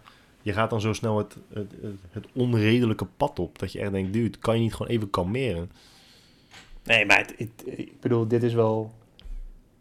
Ik vond het gewoon bijzonder, zeg maar. Omdat ik gewoon 100.000 keer ben verbleven in een Hilton hotel. En iedere keer ben ik altijd aangenaam verrast. Dat de service altijd zo goed is. Iedere keer denk ik, hier hebben ze het gewoon echt begrepen, zeg maar. Ik ben zo dienstbaar opstellen en zo. En heel vaak iets doen voordat je het verwacht en zo. Dat is top. En nu dacht ik van, oké, dit is echt het Kramer Hotel. Dat was echt zo mooi, jongen, Kramer in hier. Ja, maar goed, ik heb 2 dingetjes. Enerzijds kan ik doorgaan op je Hilton verhaal. Of ik kan doorgaan op Zuid-Afrika. En ik kies voor Zuid-Afrika. Ah, jammer. Ik had gehoopt Hilton. Nou ja, dat is heel kort. Ik ging vaak ontbijten bij Hilton. Ik ben ook een keer naar Zuid-Afrika geweest. Ik ben ook een keer in Zuid-Afrika geweest. Het is mooi dat iemand dat dan altijd moet benoemen. Ik ben ook een keer in Zuid-Afrika geweest. Nee, maar mijn vraag aan jou is, heb jij ooit bobotie gegeten? Ja. In Zuid-Afrika? Zeker. Ja, nou, zeker. Ik ben dus ook een keer in Zuid-Afrika geweest. En ik was daar best wel lang. Nice. En in principe heb ik daar echt nog nooit bobotie gezien of iemand bobotie zien eten. Dus gisteren kreeg ik dat tot mijn grote verrassing voorgeschoteld thuis. En het was lekker, het was oprecht lekker. Maar het is een zo'n... Wereldgerechtje? Ja, voor mij is het een wereld. Is het een wereldgerecht? Ja, van knor, weet je, dan heb je zo'n doosje en dan... Ja. Nice. Dus we waren aan het eten en toen dacht ik, Oké, weet je, nou, sperziebonen, dit zit erin, dat zit erin. Rijst, waarvan je weet dat alleen maar West-Europeanen dat eten, want het neigt dan naar dat zilvervliesachtige gebeuren. Wat mensen in andere landen gewoon niet eten, omdat het gewoon smaakt naar dat konijnenvoer. Dat voeren ze gewoon aan hun kippen. Ja, kippenvoer of kanariepietenvoer. Maar dus nog, ik ga dus even het authentieke recept opzoeken. En daar zag je dus inderdaad gewoon geen enkele overeenkomst. En dat vind ik dan altijd mooi. Dat de Hollander, die gaat dan naar de Albert Heijn, weet je wel. Helemaal in zijn noppies. En die denkt dan, oké, we gaan vandaag exotisch doen. We pakken lekker uit. En dan kom je dus met... Bobotti eten. En dat is dan het mooie. Dan zijn ze ervan overtuigd dat ze dus Bobotti lekker vinden. En dan gaan ze naar Zuid-Afrika en dan zeggen ze... Ja, doe mij maar een goede portie Bobotti. En dan gaan ze een partij aan de scheid, zeg. Dan krijgen ze kruiden en knoflook en uien. En dan denken ze... Holy fuck, dat is wel heftig. Maar dan geven ze 1 ster aan het restaurant. Ja. En dan zeggen ze, nou, wat een klote restaurant. Dit komt totaal niet overeen met de Bobotti van de Albert Heijn. 1 ster. Je moet opeens denken aan van die volksbuurten met van die tata's, waar dan opeens een Pakistaans gezin komt wonen, die dan een keer knoflook gebruiken. En dat mensen dan gaan klagen over dat ze geuroverlast in het trappenhuis hebben. Mooi omdat dat, mensen een keer een ui gebruiken. Oh ja, mooi. We hadden hier op de Heemaatsingel hadden ze een Caribbean barbecue en daar hebben mensen ook toen geklaagd over geuroverlast in. In hun verdediging stond het wel echt dag en nacht blauw van alle barbecue rook. Maar dat is toch lekker? Ja, tenzij het dus in je kledingkast hangt. Ja, dat is mooi. Ja. Ik zou geen tata's gebruiken, want dan ben je dadelijk weer... Ja, ik vind het juist mooi om te gebruiken, omdat ik, zoals jullie weten, lieve luisteraars, half Fries, half Drents ben. Ja, het wordt jouw naam moet ook niet veel Hollandser, hè? Mijn broertje heeft zo'n DNA-test gedaan. En dat is dus ook mijn DNA-test, denk ik. Maar daar kwam echt 102% Noordwest-Nederland uit. Melk. Jij bent gewoon een afstammeling van melk. Ja, dit is gewoon niet normaal. Ja, dat is wel mooi. Ja. Ik denk dat ik 40% bloed heb van Xerxes en 60% Genghis Khan, denk ik. Ze zeggen dat er echt een heel groot deel van de wereldbevolking DNA heeft van Genghis Khan. Ik weet niet of dat een mythe is of dat het echt zo is. Dat weet ik niet. Ik heb toevallig gisteren en vandaag een boek gelezen over de toffe reizen door de geschiedenis heen. Waaronder dus een hoofdstuk van Genghis Khan. Maar toen dacht ik, dan gaan ze vast dat feitje even noemen. Hebben ze niet gedaan. Dus ja, ik weet het niet. Dat is terug. Dus 1 ster voor het boek. Ja, wel helaas. Jammer. Hoeveel jij leest ook Engels, toch? Ja. En beschouw je jezelf als een snelle, een middelmatige of een langzame lezer? Ik denk medium. Medium. Ja. En hoeveel pagina's lees je dan per uur? Als het gewoon... En dan heb ik het dus niet over Dostoevsky-complexiteit, maar gewoon... Even een boek pakken. Oh mijn god, je hebt ook echt een trui aan met een korte broek. Je bent zo een Hollander, jongen. Heb je ook je Birkenstocks meegenomen? The Great Journeys in History. Even kijken, het is 350 pagina's. Inclusief voorwoord en nawoord? Nee, gewoon tekst die je kunt lezen, zeg maar. Exclusief de kleine lettertjes aan de achterkant. Ja, zo, dit zijn de lettergrootte. Ik laat het even zien. Maar hoe is de complexiteit van het boek? En heb je ook dat je staan erachter in het boek, hoe heet het, referenties die je erdoor kan nemen en zo? Of uitleggen? Nee. Het zijn gewoon hele korte hoofdstukken over bijvoorbeeld de beklimming van Everest of een of andere reis door langs de Mekong-delta of door de Amazone, weet ik veel, zoiets. Dus ik heb hem in 3 dagen uitgelezen en ik denk dat ik in totaal 5 uur heb gelezen of zo. Misschien iets langer. Ja, zoiets. 5 uur. 5 uur? Dan lees je 60 pagina's per uur, hè? Ja. Oké, ik denk dat ik iets langzamer lees. Dan heb ik toch meer gelezen. Ja, ik denk ongeveer, ja. Zoiets. Dat is fucking veel. Mafkees. 60 hoofdstukken, hè? Dus de helft van de pagina's is gewoon... ziet er zo uit, zeg maar. Dat die een halve pagina is. Nou, ik ben dus, ik weet niet of dat moet ik dadelijk even opzoeken, denk ik. Wat dus wat gemiddelde leestijden zijn, leessnelheden zijn. Ik weet dat niet. Ik vind mezelf namelijk een hele langzame lezer. En als ik dus een heel complex boek lees, dan lees ik 30 pagina's per uur. En dat vind ik best langzaam. Ja, maar als ik Taleb lees, dan dat doe ik denk ik in 3 keer zoveel tijd of zo als dit. Ja, deze lees wel gewoon makkelijk weg. Ja, oké. Dus ik ben niet compleet gewoon lekker de tijd. Lekker badje vol laten lopen en dan lekker veel Dove badschuim erin. Wel van de action, hè? Wel van de action. Nee, hier van de Clicks, de Pharmacy. Ja. Ja, Clicks, dat weet ik nog. Ik ben ook hier in de Clicks geweest. oh, ga je ook naar de Clicks? Dat is toevallig. Ben je ook wel eens bij die Clicks in Kaapstad geweest? Ja, die ene. Zeker. Die ene, ja. Ja, supermooie Clicks. Ja, zo nee. Ja, lekker man. Ik hou er wel trouwens van in het buitenland. Van die supermarkten die dan ook direct een drogisterij zijn. En ook direct een apotheek. En ook direct een restaurant. Ja, dat is lekker. Sorry, dat is handig. Jenny vindt het ook heel leuk om in het buitenland naar een supermarkt te gaan. Gewoon rondlopen. Ja, vind ik fantastisch. Ik vind het fantastisch dat ze dat fantastisch vindt. Ja, ik vind het allemaal heel irritant. En een supermarkt is wel leuk, maar ik vind het dus heel irritant als je dan naar het buitenland gaat. En dan moet je ook naar de Zara en ook naar de H&M. En ook denk ik, dat hebben we godverdomme toch thuis. Wat de fuck doe ik hier nou weer aan een mango? Dan gaat het lekker op de lijnbaan doen. Maar dan moet ik 12 uur in een vliegtuig zitten om naar de H&M te gaan. Ja, maar hier hebben ze andere dingen. Ja, I don't give a shit. Je vriendin zit naast je, toch? Mijn vriendin zit inderdaad een paar meter van me vandaan. Maar die kan niet zo goed 2 dingen tegelijk doen. Dus die zit te appen met de andere vrienden. Dus, heb je nou een kuifje? Een kuifje? Ik heb niet eens genoeg haar om een kuif te hebben. Een kuifje. Het ziet er wel uit alsof je een kuifje hebt. Dus de vraag of ik een kuifje heb is misschien wel het grootste compliment dat ik dit jaar heb gehad. Had jij vroeger een kuifje? Mensen, ik heb wel een tijdje een kuifje gehad. Ja, ik heb ook een kuifje, al toen ik 6 was. En daarna had ik stekeltjes. En toen ben ik alleen maar in elkaar geslagen. Dus toen stopte ik daarmee met stekeltjes. Ja, maar nu... Vroeger had je gewoon een kapsel wat door je moeder geknipt was. Dus er was niet echt een kapsel, zeg maar. No offense, moeder. En daarna had je, zeg maar, een kuifje. Daarna stekeltjes inderdaad. Dan probeer je een keer dat McDonald's kapsel, zeg maar. Die zijscheiding. Ja, de Nick Carter. Ja, en dan daarna is het gewoon achteroverkammen tot je inhammen krijgt. En dan is het gewoon... Ja, en je begrijpt dat ik nooit de Nick Carter heb gehad. Ik heb gewoon Joods kroeshaar waar je echt niks mee kan.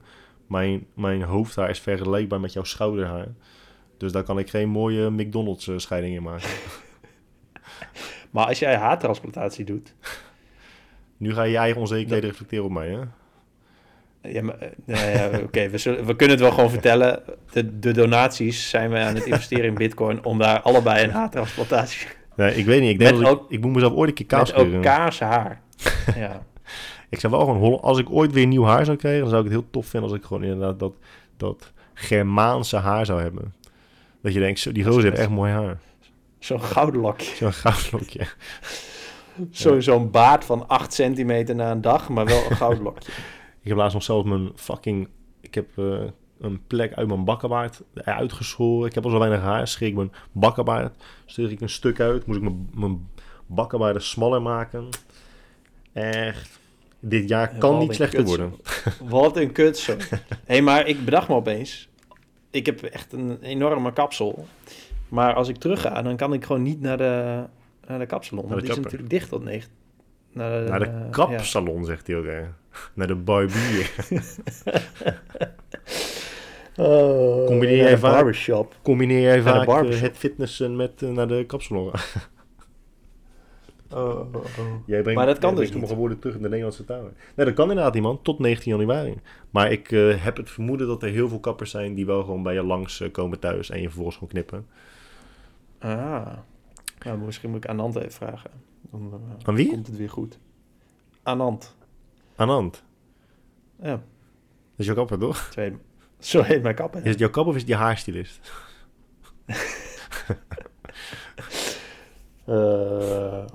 Is er niet nog een toffer... Ja, er is nog een ander woord voor je. Ja, die Leco van Zadelhoff. Wat is hij? Wat staat er op zijn LinkedIn? Op zijn Leco van Zadelhoff LinkedIn. Ja. Hier. Hier. Ruim 30 jaar geleden begon Leco van Zadelhoff zijn carrière bij de lokale kapsalon in Harderwijk. Kapsalon bij de Turk. Ja, haarstylist. Nee, je hebt nog iets anders, man. Top visagist. Wacht, ik ga het zoeken voor je. En daarna moeten we dat... Beauty director. Anand is mijn beauty director. Beauty director, dat is ook wel mooi, hè? Ja, ik denk dat daar gaan we voor. Voor de beauty director. Ja, volgens mij kun je bij mijn kapsalon ook kiezen... Ah, wat zijn die termen ook alweer? Ja, ik ben het ook aan het opzoeken, man. Art director of zo. Style coach. Leco look. Wow, die gozer heeft 184.000 volgers. Ja, iedereen heeft meer volgers dan wij. Dat weet je inmiddels, toch? Echt een mooie man, trouwens. Leco? Ja. Dat is toch die ook bij RTL Boulevard kon? Ja, geen idee. Ja, dat toch? Ik ben zo slecht met Nederlandse, man. Ik ga even kijken op Rob Peto. Want ik wil ook even die naam weten. Rob. Anders kan ik niet slapen van Rob Peto. Rob Peto, ja. Rob. Book now. Moet je helemaal even... Moet je inloggen met een account om een... Ja, ik ben er helemaal klaar. Wat een kutzooi. Ja, dat is helemaal kloten. Dit nu eindigen we echt op een hele treurige manier. Ik ga nog een keer Leco opzoeken. Hoe schrijf je dat? Leco. Met de sisser af. Hoe heet die? L-E-C-O. Van Zadelhoff. Oh ja, Leco. Vind je dat een mooie man, ja? Een mooie man. En wat maakt hem dan zo mooi? Jongen? Ik wil eigenlijk de grap maken, Zadelhoff. Maar het is misschien een hele slechte vechtsoort. Ja, je bent er nu overheen aan het praten. Ik weet niet, als ik van penis zou houden, zou ik hem niet doen, denk ik. Maar je weet toch niet hoe zijn penis eruit ziet? Het is gewoon een mooie man. Hij is toch ook helemaal niet... Heeft helemaal geen gay ondertoon. Nee, ik zeg ook niet dat het een gay ondertoon heeft. Ik zeg alleen maar dat als ik van penis zou houden... dat ik Leco van Zadelhoff niet hoog op mijn lijstje zou staan. Maar wie wel? Nummer 1, Ryan Gosling. Verder heb ik daar nooit eerder veel tijd aan besteed... om dat lijstje samen te stellen. Don Taken staat natuurlijk ook wel op tweede plaats. Ja. Ja, dat is wel een goeie, ja. Don Taken heeft hele... Maar het vooruitje vind ik altijd wel lekker, dus dan... dan kan je lekker mee in je oor kriebelen.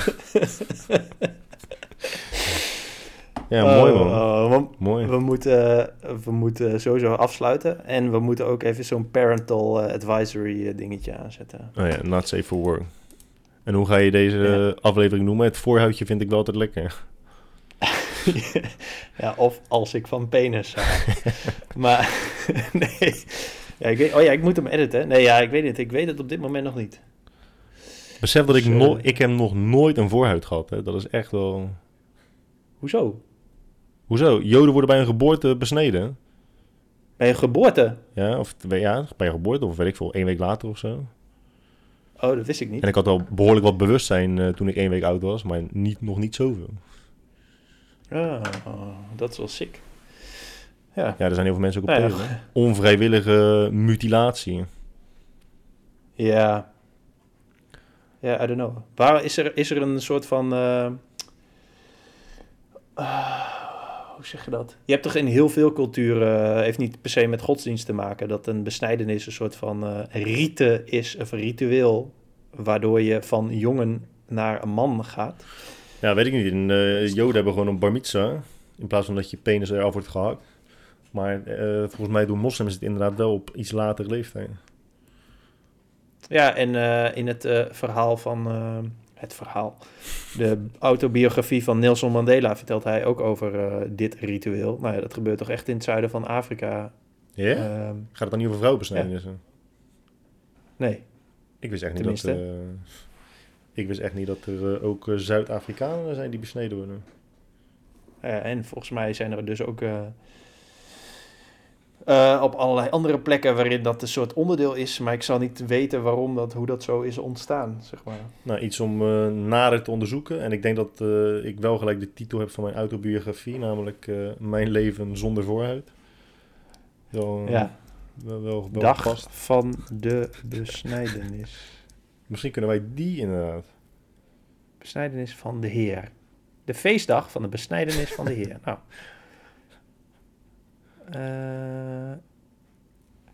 ...1 januari.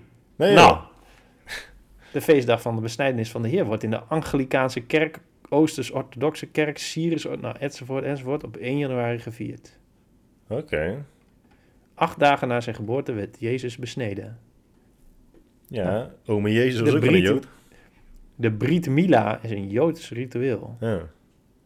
Ja, dat is een mooi zilveren schaatje. Mooi een bakje waar het in wordt gelegd. Aangezien Jezus een Jood was, werd er volgens alle oude Joodse traditie besneden. Ja. Bisschop Odo van Parijs drukte het feest van de besnijdenis door. Huh? In de plaats van het narrenfeest. Ik zie een hele lange avond met Wikipedia-pagina's voor me.